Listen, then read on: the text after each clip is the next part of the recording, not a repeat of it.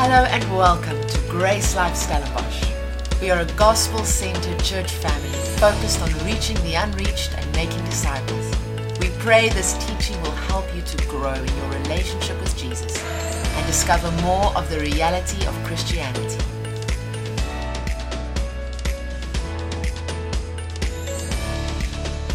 So if we can get to to know the word better. Who agrees with me? We can we can learn the Bible. We can learn about the Bible. We can rightly divide the Bible, and that's really what ministry school also helps us. But it's no purpose if you're not getting to know the person in the Bible when you study the Bible.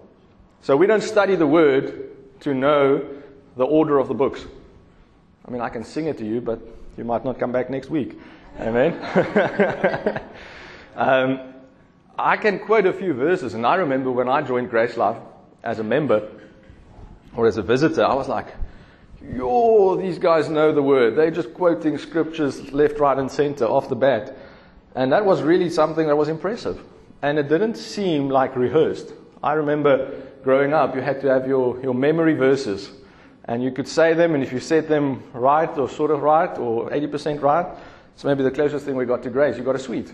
You didn't have to be completely right, but at least you tried. So there's a sweet for you. Um, and then I learned, and I asked the, the people here, I said, like, how do you guys, how do you know the word? Like, how do you know all these verses? And Alicia actually said to me, she's realized because she had the same question when she arrived, like, it's all about knowing sort of the different books and what they're about. And then different chapters in those books. So I know, for instance, now Ephesians is about the church.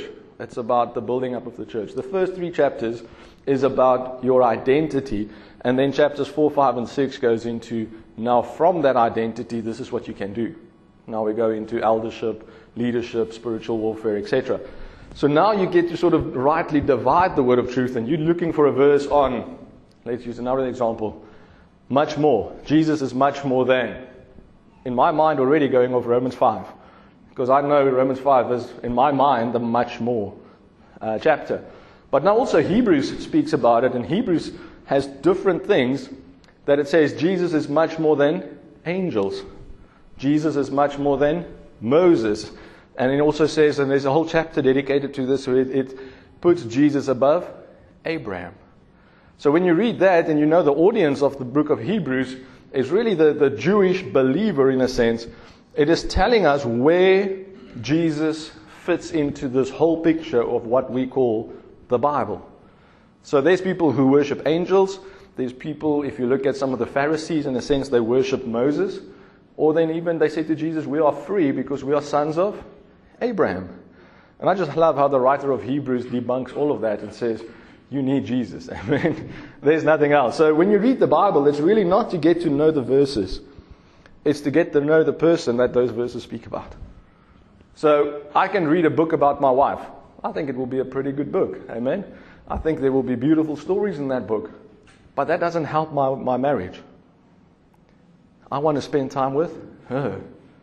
And when I read a book about her, there might be some things that I didn't know. And guess what? When I go and I take those things, hey, I never knew when you were at school this and this happened. Oh, how did you know? No, I read your book. Now there's a conversation, so now there's relationship. Now, I want to make a big statement this morning. I was preparing something else, and then God said to me, You know what you need to share? I was like, Ah.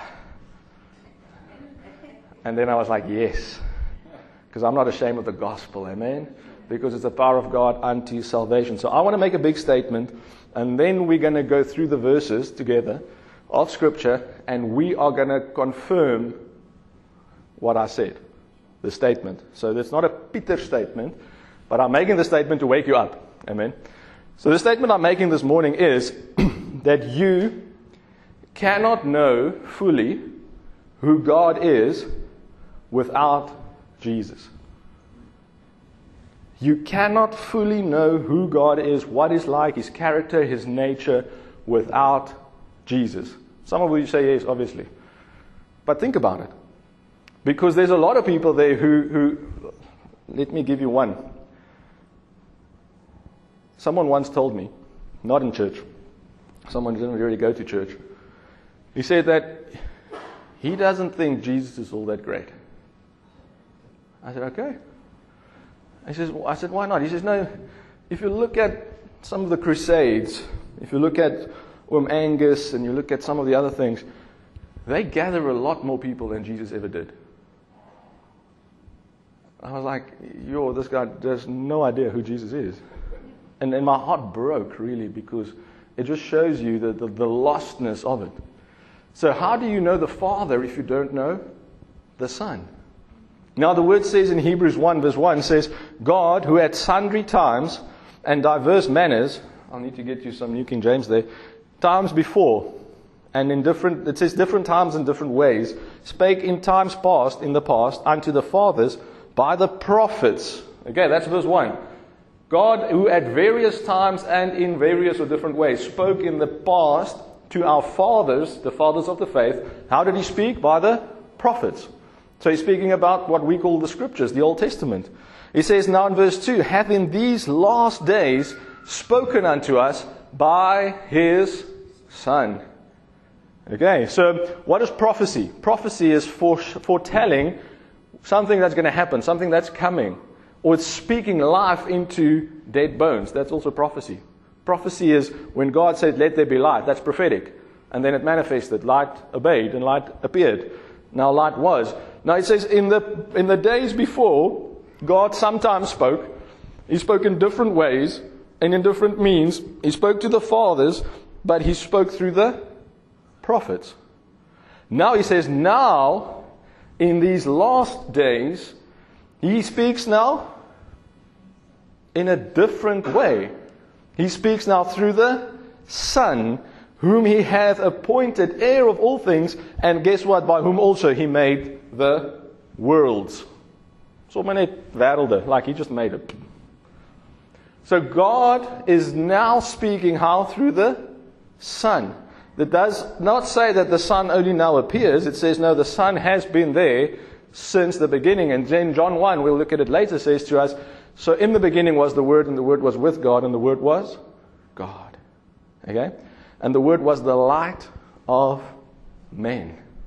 So it means that we were walking in the darkness until Jesus came, and now Jesus put on the light because He is the light. Amen? He says, I am the light. So what happens when there's no light? There's darkness. So say me and you, we, we, we meet in a dark room for the first time. Are you going to know what I look like? Are you going to know whether I'm smiling? No, why? Because the light is off. You might be afraid. You might be. I remember the first time listening to Joseph Prince when he was uh, not well known. Like when, before YouTube, that's how long ago I started listening to Joseph Prince. And I was listening, and you know, you make a, you make a face when you hear a voice. It's just me that's weird like that. You think you know what this person looks like. Now, I think for the first time in my life, when I listened to Joseph Prince, I could not make a picture. Like literally, I, there was like I, the dialect, the, the whole, it just did not compute. I didn't have that, Armand will say, I didn't have that, um, that data to the, the machine learning, couldn't find a, like it sounds like this, okay, it's a man, it's, he's this age, is this that. I couldn't find a picture in my mind. It was very weird. And then when I saw him, I was like, of course, that's why I couldn't find a picture. because he's half Chinese, half Indian. And he's speaking in, in Singaporean English. So I didn't know because I was in the dark. So I didn't know what he looked like. I knew what he spoke of because I only heard his voice. And that's really how it is with God. God's speaking through the prophets. So he's speaking words, but he is unseen. And then Moses says, God, I want to see you. And God says, Yeah, it doesn't really work like that, Moses. And he shows him his backside, but he also covers him with his hand as he passes.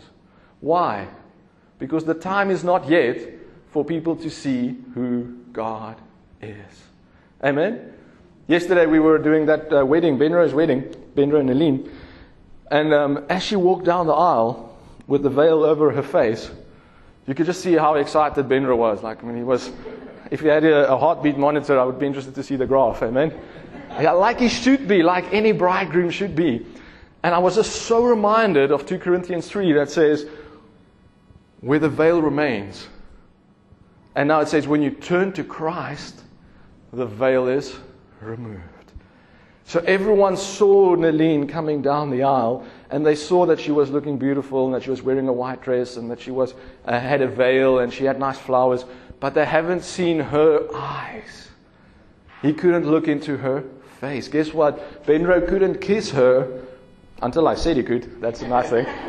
But he couldn't kiss her with the veil intact. So when we read the Old Testament and we do not turn to Christ, we read the Old Testament veiled. We read it through the veil. And now, that's why my statement, I think I've already confirmed it. The word says, unless you turn to Christ, or let's say when you turn to Christ, the veil is removed. And now what? Now you see things as they are, as they was, as they've ever been. You see afresh, you see new, but the things aren't new. You just see clearly now. Amen? So God is not schizophrenic. Amen? God is not angry in the Old Testament and loving in the New. I'm, i hope I, I just rattle your palm tree a little bit today, amen? When we sang the song God is I had a, almost a bump in my throat because I was holding Jordan. And Jordan had a wart on his shoulder. And um, I said, I'm going to try this. So every time I bathed him, every night basically, we said, In the name of Jesus, Freiki, die down, dried up, disappear. Now, I mean, you're taking a, like, you're taking a step of faith here because this is little boy. He's very um, impressionable, I think. That's a good word for Afrikaans, yeah? And then after a few few days, like this thing is like making a roofie. I'm like, I'm getting worried. Is this thing now infected? And I'm like, walk okay, that thing is obeying. That thing is doing exactly what you told it to do. And I mean, that Freiki fell off in this week. And we were singing, God is God is liefde. He said to me, a bit Freiki. God is liefde. A bit Freiki. The nature of God should be as by the eyes beheld of a child. Why did he say that? Because I don't just give him any children's Bible. You know me from a, a year ago, I went on a rant about children's Bibles. I have a Bible that says God is liefde. And every story there's a heart, then says God is liefde, he takes care of you. God is liefde, hy sorg vir jou. God is liefde, hy beskerm jou. So when he heard the song God is liefde, he now knows God is liefde, he took my Freiki away, which bothered him by the way. So if God can do that for a little 2-year-old, now I'm going to say again, God is not new. God has been doing that since the beginning. Amen. So how does the new and the old then fit together? Well, come to ministry school and we'll tell you. No. How can we know who God truly is? How can we know what God truly is like? Hebrews 1 3 then says, Who being, so who's that? It's the Son, who being the brightness of his glory, that means a flash of his glory, and the express image of his person and the upholding of all things by the words of his power, when he had himself purged our sins, sat down at the right hand of majesty on high. So the express image there has been something I've been meditating on for years, literally. What does that mean? That Jesus is the express image of the Father. Now, some people say it's when you make a copy. When you make a copy, uh, like, and I give you two 10 rand notes, Jock. 200 rand notes sounds better and you don't know which one came first. Well, you can look at the serial number probably. Someone will help me. But an express image is an exact copy. So it, it's not a copy of, actually. It is, it's two printed from the same source. That's one way. But when I looked at the Greek, it says literally the, the, the phonetic, you would explain it or pronounce it as character. Character.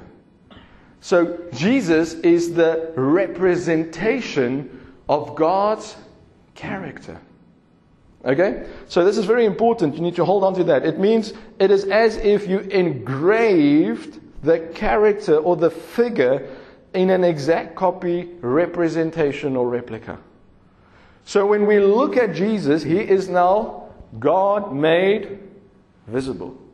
That's really what it is. He is now God translated into humanity so that we as man and woman, humanity, can now read, listen, understand who God really is. Anyone with me on that? God, who at sundry times and in diverse manners spoke to the prophets, the prophets then says, we have an idea and we know it's going to be awesome, but we don't know exactly what it's going to be like. Hebrews 11 says that they without us did not receive the fullness of what was promised. Okay, what was promised? The Son, and what would come through the Son, what would become because of the Son. But now Jesus took on flesh and he walked around, and now they decided and they could understand oh, that's what that prophecy meant. And they said, even like when, when Jesus rose again, the disciples remembered that he prophesied that he would break down the temple and in three days rebuild it. They didn't know what he was saying because they said, oh, Who are you? This took 46 years to build. After the resurrection, what happened? The veil was removed and they understood. And they knew he wasn't speaking about a building, he was speaking about where the Holy Spirit abides, which is his temple. Okay, so the express image, Colossians 1 13 to 15 says, Who has delivered us from the power of darkness and has translated us into the kingdom of his dear Son. So we have been in the power of darkness. Now, again, you could not understand. We, we, we, we read darkness, we think devils. We think evil, we think hell. No, you were in darkness. You could not see, you could not understand, you could not behold. But now you were in the power, the stronghold of darkness. When? Before Christ. So if you're in the strongholds of darkness, if you're in the dark room, you don't and cannot know what God really is like, can you? But now you've been translated, you've been moved out of darkness into another kingdom, another realm, another reign, the kingdom of His Son, who is what? Light, by the way. So now you can see clearly. This is so, so important, guys. Because so many people get stuck in the Old Testament with the veil. And they are afraid of God for that reason. But we need to have the veil removed and then look and behold back into the Old Testament and see the goodness and the true character of God. God is love, and that didn't come with Jesus. Jesus came because God was love. I'm saying that again. God didn't become love when Christ came. For John 3.16 says, For God was love. God already loved. God so loved. What? The world. Every unbelieving sinner. He so loved that he gave his son. The book of Romans says that while we were yet sinners, Christ died for the ungodly, those without God. Okay? In whom we have redemption through his blood, even the forgiveness of sins. Verse 15, who is the image of the invisible God. So God is invisible, but the Son gives us an image, a picture, an understanding of the invisible. This is profound. God gives us a picture of who He is and what He's like. It means likeness. The word there is icon. Icon. Your brand, your icon says, if you click on a button on your laptop, that is an icon. Why do you click on that icon? Because you know what that icon is going to do or lead you to. Jesus is the icon that leads us to who God really is. So when you click on that button, Jesus, you get into this new page, this new kingdom, this new realm, and you look around, you're like, wow, God is awesome. God is good. God is love. God cares. God is love. God is for me. God is not against me. And you might have some questions about the God of the Old Testament, but there is answers to every one of them. There are answers to every one of them. No, there is an answer. The answer is singular. It is Jesus. It's just how do you portray or what does it show us about him? Let's go back to Hebrews 1 and we look at verse 4. It says, Being much, so much better than angels, he has by inheritance obtained a more excellent name than they, For unto which of the angels said he at any time, You are my son? How beautiful. You know the name above names? There's two of them. The one is Jesus, definitely. The other one is Son. And that's right here. It says he's so much greater than angels because he calls him Son. He's a father unto Jesus, he's a commander unto the armies of angels. You are my son. I will be to him a father, and he will be to me a son. Now, who's this son? 1 John, uh, sorry, John 1, verse 4 says, In him was life, and the life was the light of men, and the light shines in the darkness, and the darkness comprehended it not. So, in the darkness, people comprehended not who God is. Anyone know some people who don't really know who God is? Or they think they do. And it's not the picture that, like, some people tell me who God is, who they see him as. I'm like, whoo, actually, again, I God Never. Like a God who steals babies and kills babies and, and, and, and rapes women and causes good things to get out of. I can't, no. Actually, okay. John 10:10 10, 10, For the thief comes to kill, steal, and destroy, but I came to give life. Life in abundance, life until it overflows. The Passion Translation says life and overflowing power, basically, until you overflow. But what about the Old Testament, Peter? Well, let's look at Jesus first, who is now the manifestation, the express image of the character, the nature, and the love of God. Not who God has become, but of who God has always been. You see, we have this picture where we think there's this throne room, in the throne room of heaven is actually a, a, a courtroom. No, it's a, it's a throne room. But we think courtroom, okay? And now we see Jesus jumping up before the Father and said, The blood, the blood, Father. Like, but they've done this and this and this wrong. Yeah, but I paid for it. And you have the, the devil jump up and down and waving a banner with all your sins and and now there's this fight. Of, oh. John 1:29 Behold the lamb of God who takes away the sin of the. Jesus says I see basically the devil thrown out of heaven never to return. With a third of the angels or the stars, depending on how you interpret that. There is no courtroom in heaven Either you have a ticket to get there or you don't. And Jesus is the ticket.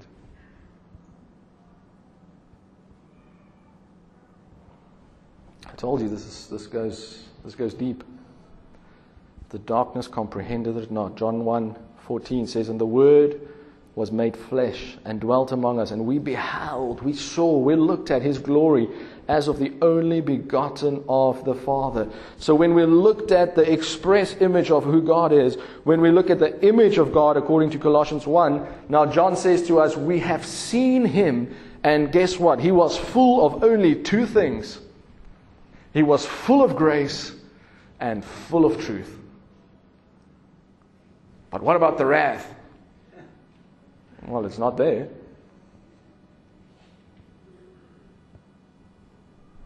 Come back next week. No, I'm joking. God is full of love, full of goodness, full of grace, full of truth. When we look at Jesus, we see what God is really like.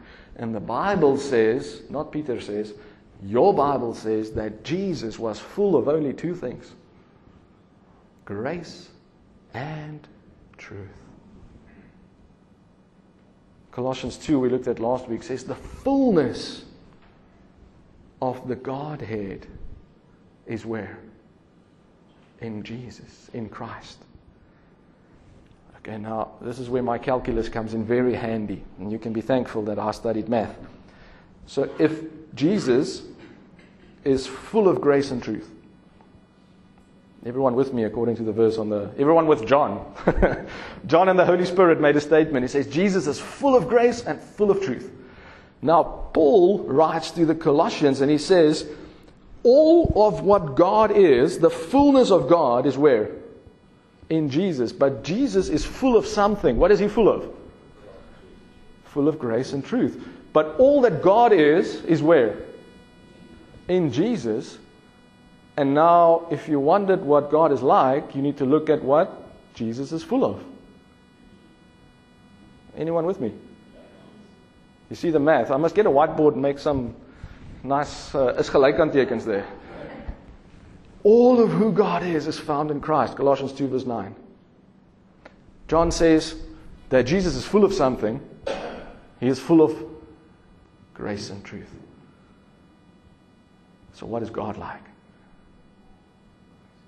Grace and truth.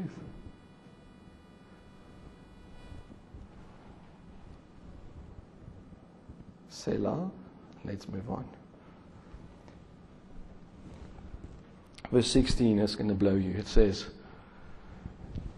And of his fullness have we received. What is that? Grace and truth. If it's anything else, it's not God. I don't care about your testimony. Your testimony can be wrong. Of his fullness have we received. So the only things that we can receive from God is grace and truth. Why? Because of love. You see, love is the motivator. Jesus was moved by compassion and then what did he do? He healed by grace, he saved by grace, and he spoke truth. And what does truth do? Truth sets free. We've received grace for grace. For the law was given by Moses, but grace and truth came by Jesus Christ. Now, remember my opening statement I said, You cannot fully know who God is, His character, without Christ. Thank you, Jesus. Because in John 1:18 says, No man has seen God at any time. But what about Moses? Was Moses a man?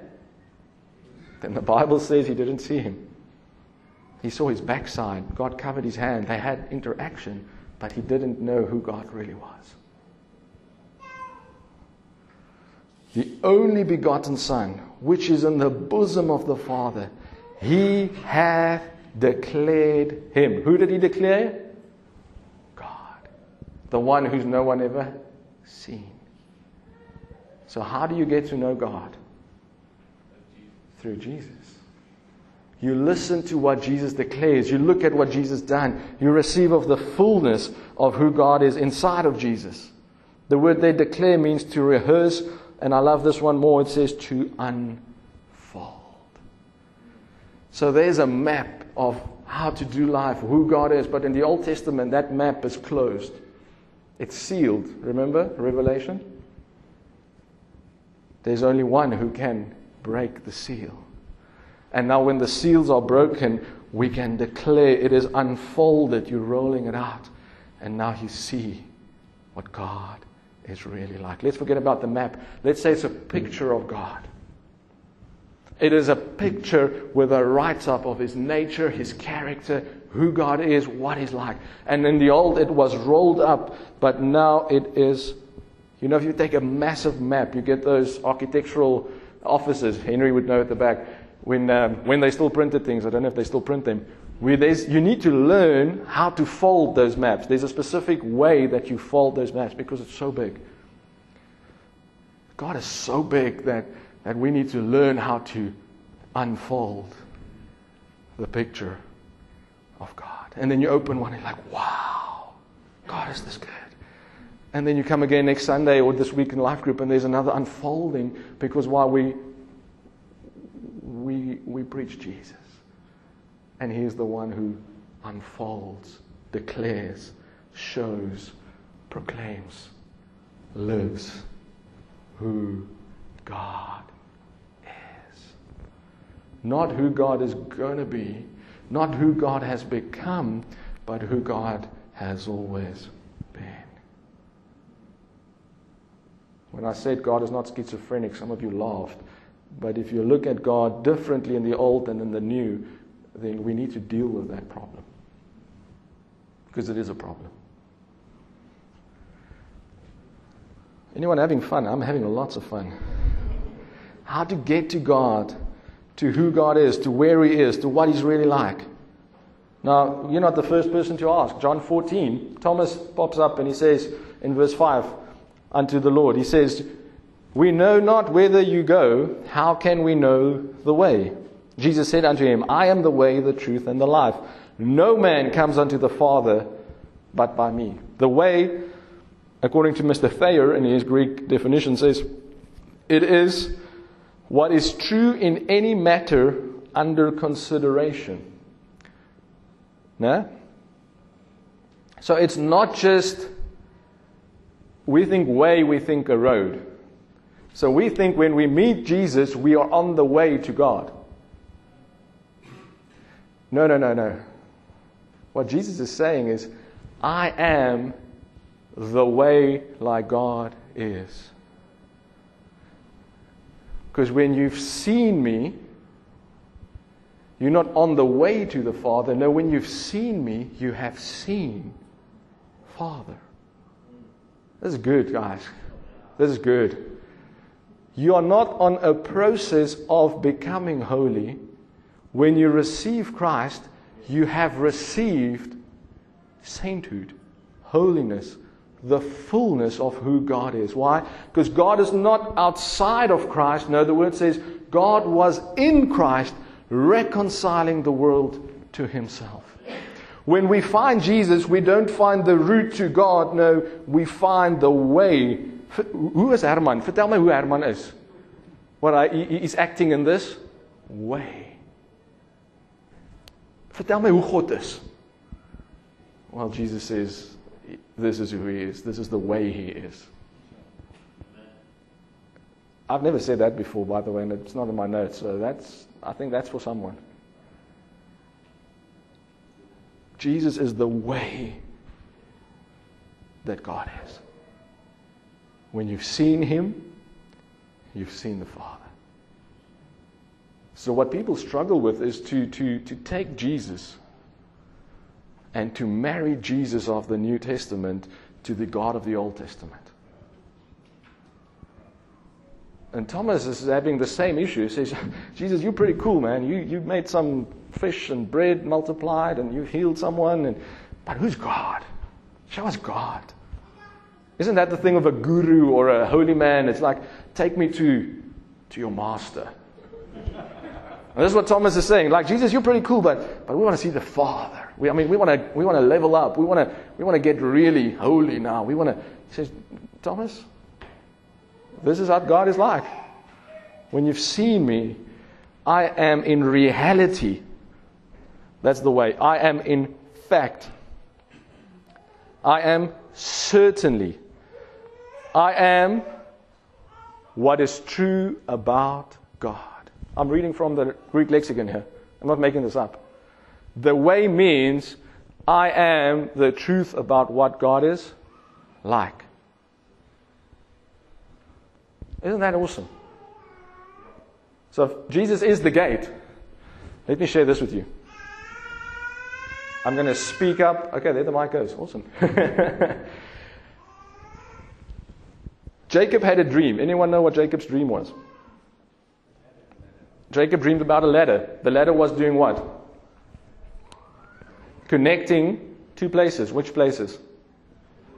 Heaven and earth. Again, on that ladder, something happened. What happened on that ladder? The angels was going up and down. Anyone remember from your kinder Bible? Okay. Now in John 1, I think it's verse 51, Jesus says, I am that ladder that Jacob dreamed of.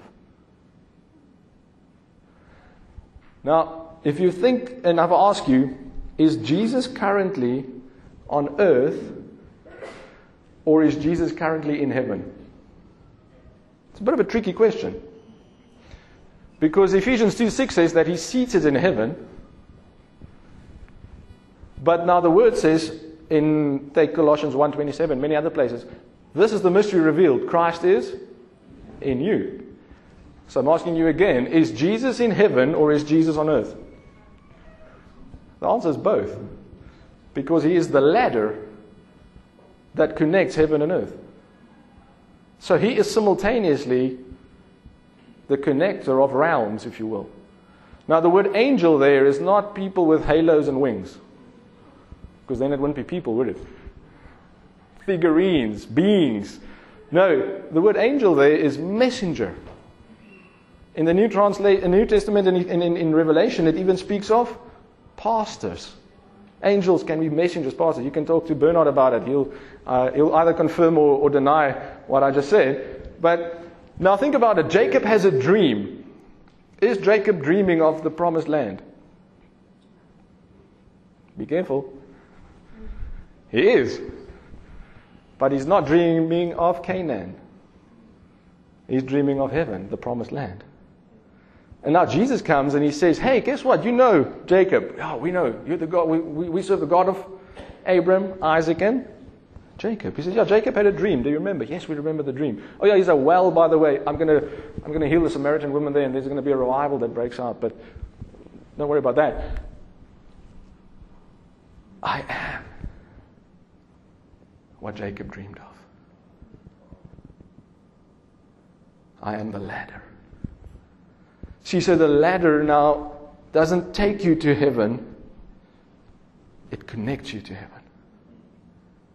Jesus says, I am the gate. So you enter in, but then you're in. You're not, you know, when you go through the tunnel, you go to Joburg. You, drive to Joburg, you hit the tunnel there, just other side Paarl. You're not in Joburg once you've paid your 49 Rand or what it is these days. That's the gate. But you're not there yet. With Jesus, it's different. Once you're in, you're in. Like he is the gate, but he's also where you're going. He's not he's the destination and he's the entrance. Amen. But he is who God is. He is what God is like. Is this thing working? Do we know? Can try and switch it on again, I'm not sure. There we go. So Thomas has a problem. He wants to know what God is like. Jesus says, I am what God is like. I am the way God is. John 14, 7 says, If you had known me, Thomas, you should have known my Father also. And henceforth, you know him. So you couldn't know God until Jesus came, but henceforth, from now on, you can know God. You can know what God is like, who He's like, what He's done, what He's up to, what His will is. Because you've seen Him from now on. Not earlier, from now on. So Philip says unto him, Lord, show us the Father, and it will satisfy us. Jesus says unto him, I have been so long time with you, and yet you have not known me, Philip. He that has seen me has seen the Father. What is the Father like? Is he angry? Does he, does he bring sickness? No, no, no, no, no. If you see Jesus, you get to know the Father. But what about the Old Testament? Well, we need to take the veil off. And then we need to do a lot of study. Amen? Because we've been indoctrined with the Old Testament for a long time.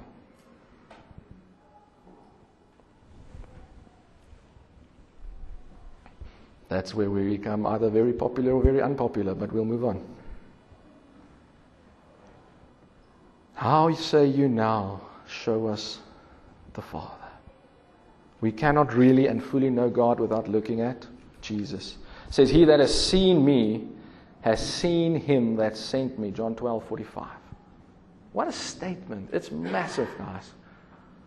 If you've seen Jesus, you've seen the one who sent him. Colossians 1:12 says, "Giving thanks unto the Father, which has made us meet to be partakers of the inheritance of the saints in light, who has delivered us from the power of darkness and translated us into the kingdom of his dear Son." So we went from blindness to sight, from darkness to light. We went from dead to alive. We went from being veiled to unveiled. Where's the hands? Come on. we are not what we used to be. And we don't see God like we used to be because if we turn to Christ, the veil is removed. And now we behold face to face. Moses said, God, Show me your face. God said, No. You see why the disciples struggled with this? Because for so long it wasn't available. And now it was right in front of their eyes.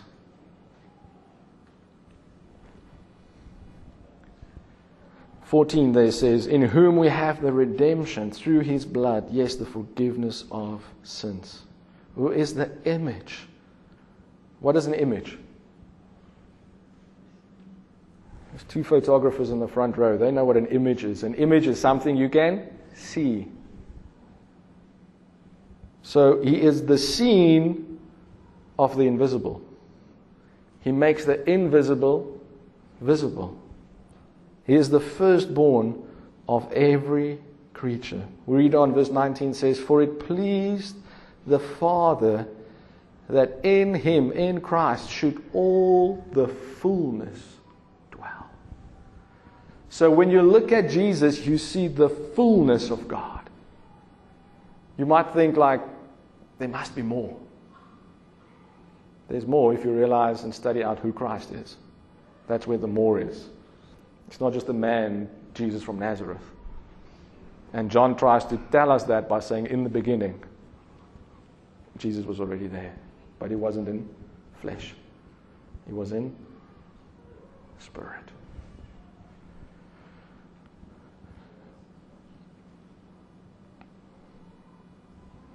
Okay. Look, I'm trying to, to land this Boeing. How do we make sense of this, this God of the Old Testament then? 2 Corinthians 3. And this is where I started. It says, For if that which was done away was glorious, much more that which remains is glorious. Seeing then that we have such hope, we use great plainness of speech, not as Moses. Not as Moses. So we do things different not as Moses, which has put a veil over his face, that the children of Israel could not steadfastly look to the end of that which is abolished or vanished and moved away. But their minds were blinded.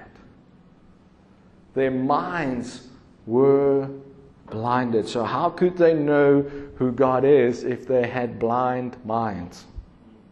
Their minds were blinded. But until this day remains the same veil untaken away in the reading of the Old Testament. So I'm going to tell you two things. I'm going to tell you how I used to interpret this verse. I used to interpret this verse by says, actually, lees die Testament. You're not going to fool me. I mean, that verse clearly says, I don't want a veil. Moses had a veil. Moses is of the Old Testament. I'm not reading the Old Testament. That's not what that verse says. I used to brag that my, uh, my New Testament was more worn out than my Old Testament. It should be, I believe, because that's your study notes to take you back and to explain what the Old is about. But it says, For until this day, the same ray. Well, the, the, when is this written? This is written after the cross. So the veil is not taken away automatically for everyone the moment Jesus dies and raises again, because you know what? The veil really is the flesh. But that's a different message. The veil now remains. And then you read the Old Testament and you see dimly, you see shadows, you see carnality. You see Abraham had two sons. You see um, there wasn't two of every animal in the ark, by the way. Some of you would know what I'm referring to. There was, there was, there was more of some animals. There wasn't just what we see. It wasn't just that, that, that what we read. We read stories of the Old Testament. We read stories, the history of Israel, if you will, that Moses wrote. But it says that is the that is the veiled version. If a Muslim reads the Old Testament and you and a Muslim get the same out of it, you're not reading it right. Yo, Peter, now you must be careful. No, I don't have to be careful. It says, because the veil is taken away in Christ. So you're unmarried to the Lamb because you're veiled. You can't kiss the bride. And now you're trying to figure out what God is like, but you're not part of God. You're not part of the family. You hear what someone is like, then you go for a meal. You see their home, you see, oh yeah, they're not so high and mighty, they're just more like us. They also have some dishes. Or they have a dog who barks, or they have a child who cries. Or, Like you get to see behind the veil. And that's the same with God. He says, now when we turn to Christ, the veil is removed.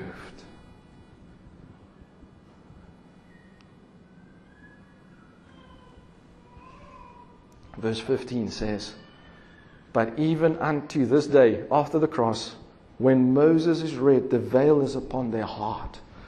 A heart in the word is two things. It's firstly, it is the source of life. Uh, Ezekiel 36, Jesus, God prophesies, He says, I'm going to give you a new heart. It's not automatically that you're going to have a new understanding. You're going to have a new life source, the Spirit of God. But now you need to renew your mind, that is also the heart. So he says, But when the Moses is read, the veil is on their heart, on their understanding, on their blinded minds. They still remain veiled, if you will. Nevertheless, verse 16 is the good news, people. When one turns to the Lord, what happens? The veil disappears. I want to, I want to challenge you, like a good, uh, you know, good pastors challenge people. I want to challenge you this week. I want to just challenge you. I want to invite you. If you still read the Old Testament like you did before you got saved, you're missing out. You're missing out big time. Because you can't see it the way you used to because the veil is removed. I'm not saying it's going to be easy because you're indoctrined. You think you know what it's about. You think you know what God is like. But what about the flood? Well, there was an ark. And if God had to get a million people to build a million arks, He would have. Because the New Testament now says Moses, not Moses, sorry, Noah. I've got the wrong guy. Been talking about Moses too long now. Noah judged the world, not God. Why? Because Noah built an ark. If Noah didn't build the ark, it would not have rained. But because he built the ark, there was a way out. And he was what? A preacher of righteousness. And you can ask Jordan, and he'll sing you the song, Noah het 'n ark gebou. Noach het 'n ark gebou. Die mense het hom uitgejou. Why? Because the good news was too good. Guys, it's going to rain. Get on the boat. Isn't that our message? The end is coming. Turn to Christ. The end is coming. But God has taken away the sins of the world. Get on the boat. God is not harsh punishment. He's not like, he doesn't have a death wish for anyone. He says, build the ark. Funny how the animals obeyed, the people didn't. Nevertheless, when one shall turn to the Lord, the veil is removed. So if we turn to Christ, the veil is removed and now we read the Old Testament. Can I say now we get to know the God of the Old Testament, the so called God of the Old Testament? We get to know him unveiled. We get to know him for who he really is. We get to know him face to face. Not what prophets said about him, not how people of old interpreted him. No, as he is. Now we don't see God for who we think he is, through the veil. No, we see him in and through Jesus, and we see who God has always been. Can I share one more thing with you? One more. Now, we started in Hebrews 1. I want to jump to Hebrews 13, verse 7. This boggled me for a while. It says, Remember, them which had the rule over you have spoken unto you the word of God. whose faith follow, considering the end of their conversation, the end of their lifestyle, Jesus Christ, the same yesterday, today, and forever. Be not carried about with diverse and strange doctrines, for it is a good thing that the heart be established with grace, not with meats or food, which have not profited them that have been occupied therein. That verse, we know verse 8, but I never knew where it fit. Jesus the same yesterday, today, and forever. Amen, brother. Yes, amen. Preach that. Okay.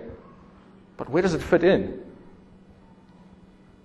It says in verse, verse 7, it says, Remember the people who gave you the word of God, the message from God.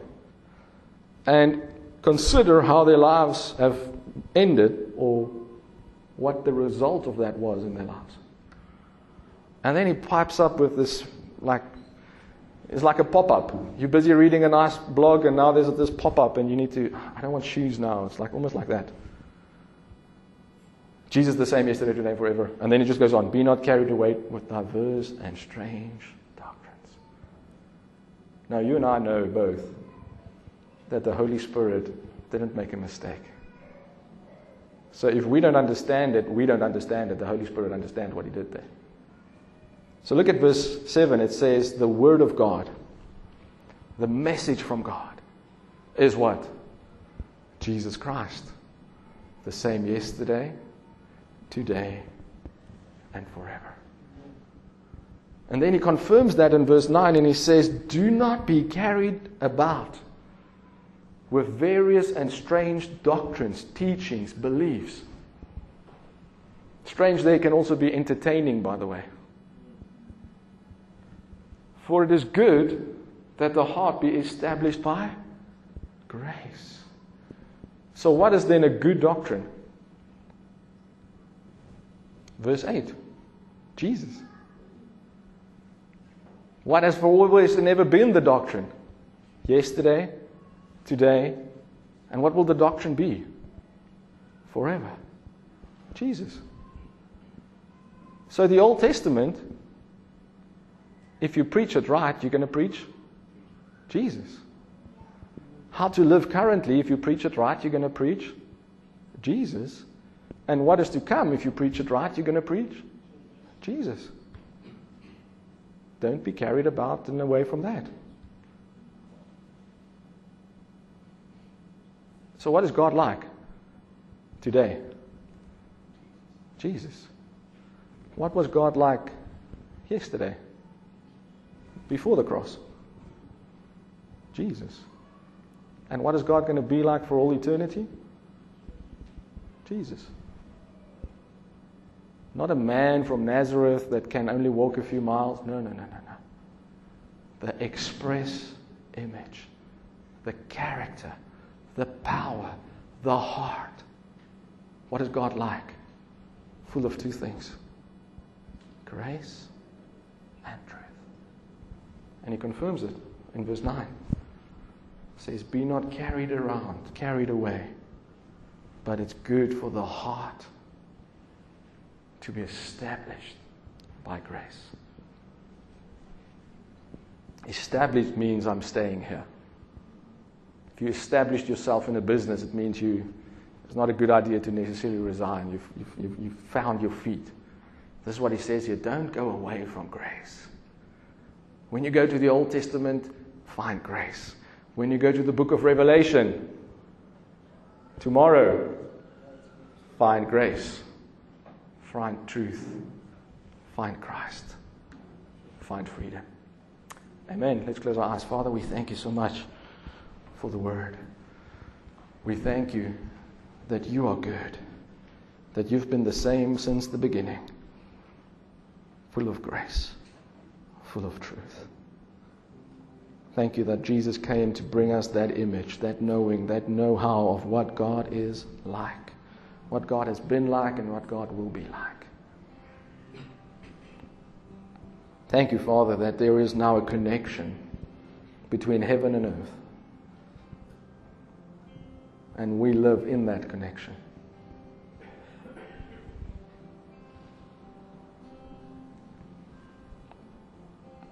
Won't you stand with me, please?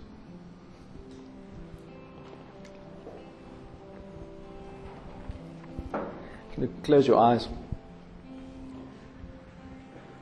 I'm going to read two verses and then I'm going to ask you to respond. It says, Now the Lord is that Spirit, and where the Spirit of the Lord is, there is freedom.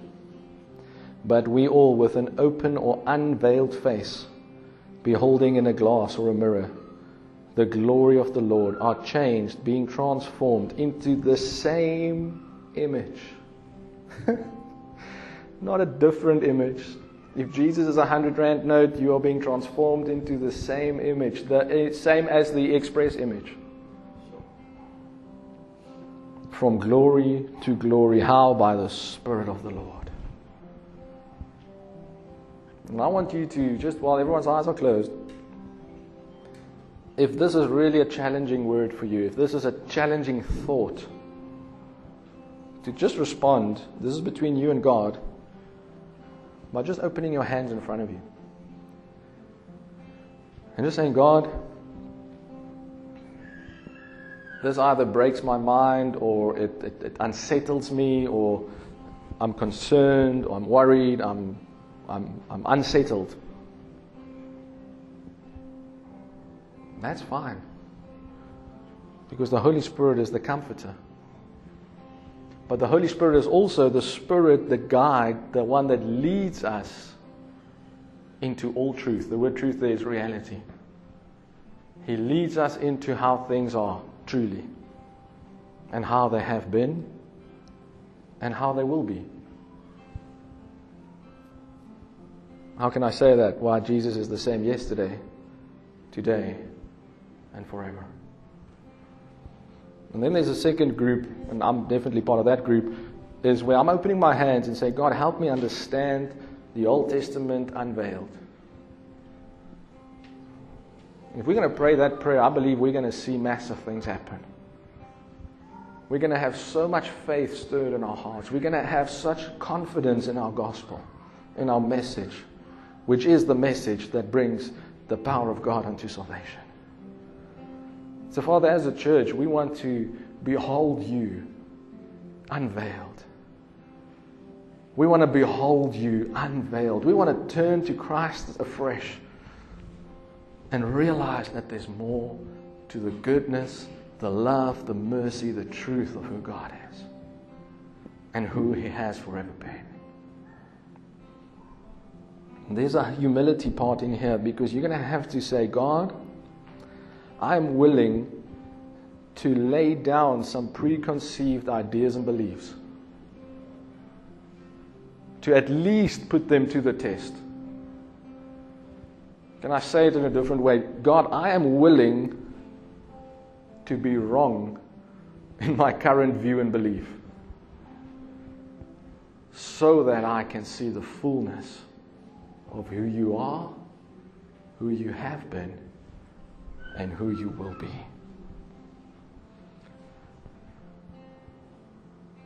Again, this is between you and God. That's why we're not doing it out loud. He says, God, I'm willing to lay down some strongholds, some old beliefs, maybe some of my carnality to embrace the fullness of the spiritual truth of what it means to live no longer in the power of darkness but now to live in the kingdom of the Son of your love. 2 Corinthians 5:17 says all things have become new. Have you challenged everything that you brought from your Old, Old Testament understanding? So there's two olds there.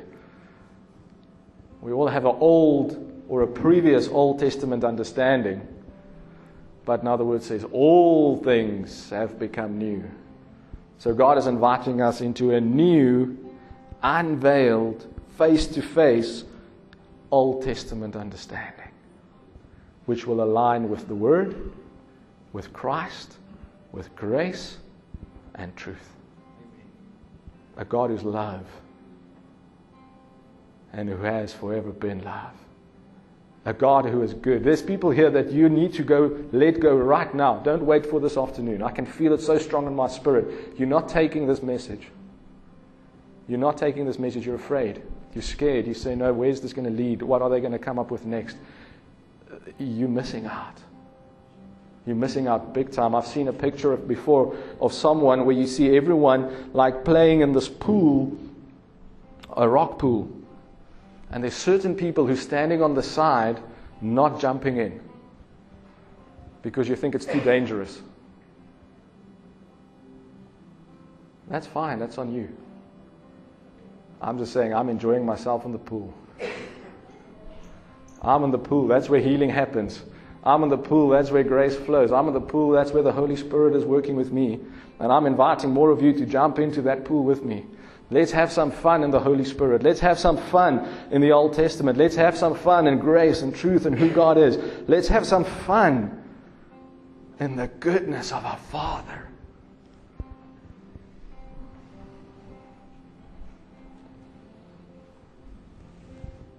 God is breaking down chains and walls in our minds, strongholds of our thinking, thoughts that doesn't align to Christ right now.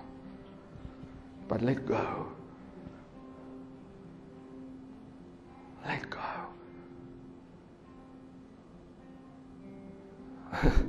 I see a roller coaster, man. I see a slippery slide, a super tube, but you have to let go. You have to let go. I, this is a yearning of the Spirit right now. You have to let go. I know, man. I was afraid. I was fearful. I, I, I, was that one who everyone jumped off the cliff. I didn't. That's how I grew up. I was, I was afraid. I was in performance. Now I'm living the adventure. Let go. Let go. There's certain principles and things, and like I said, testimonies that we hold on to that is contrary to the word that we shared this morning. Let go. I'm really, like Paul says, like, I, I yearn, I, I cry for you right now. Be reconciled to God. This is not for me. I promise you, I'm having fun. I'm not ashamed of the gospel. The gospel from Genesis to Revelation, that's the gospel. Some of you know what I'm talking about.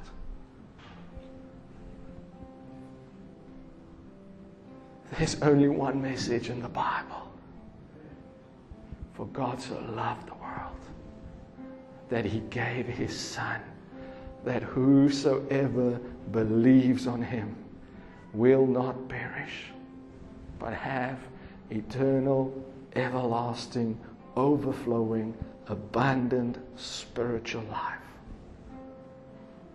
For God did not send Jesus to condemn the world, because He's not a condemner, He's a lover.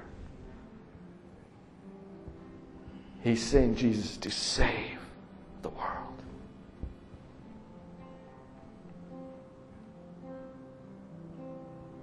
It's people here, your business is being held back because you're not jumping into this fullness.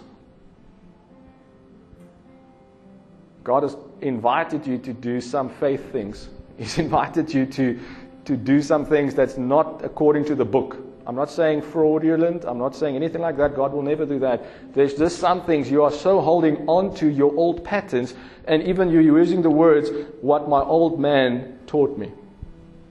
This is for someone. Don't expect more than your old man had if you're not willing to do something different.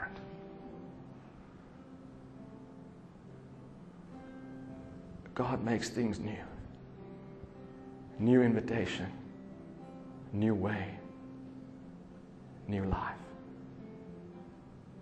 New life in Jesus' name. Someone here, you're not manifesting your healing because you're trying to make it work.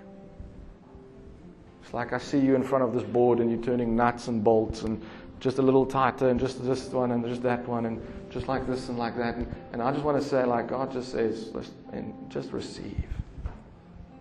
Just receive. Just enjoy. Don't make it about the healing. Make it about the healer. Don't make it about the provision. Make it about the provider.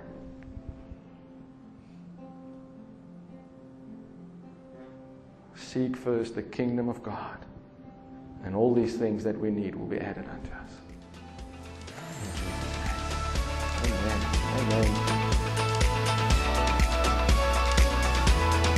You can find more of our free teachings on our website, www.gracelife.ca. And if you're ever in the Stellenbosch area, we invite you to join us for one of our gatherings. Our aim is to help you discover Jesus, find family, and experience life. Contact us or to find out where and when we meet, visit our website www.gracelife.ca.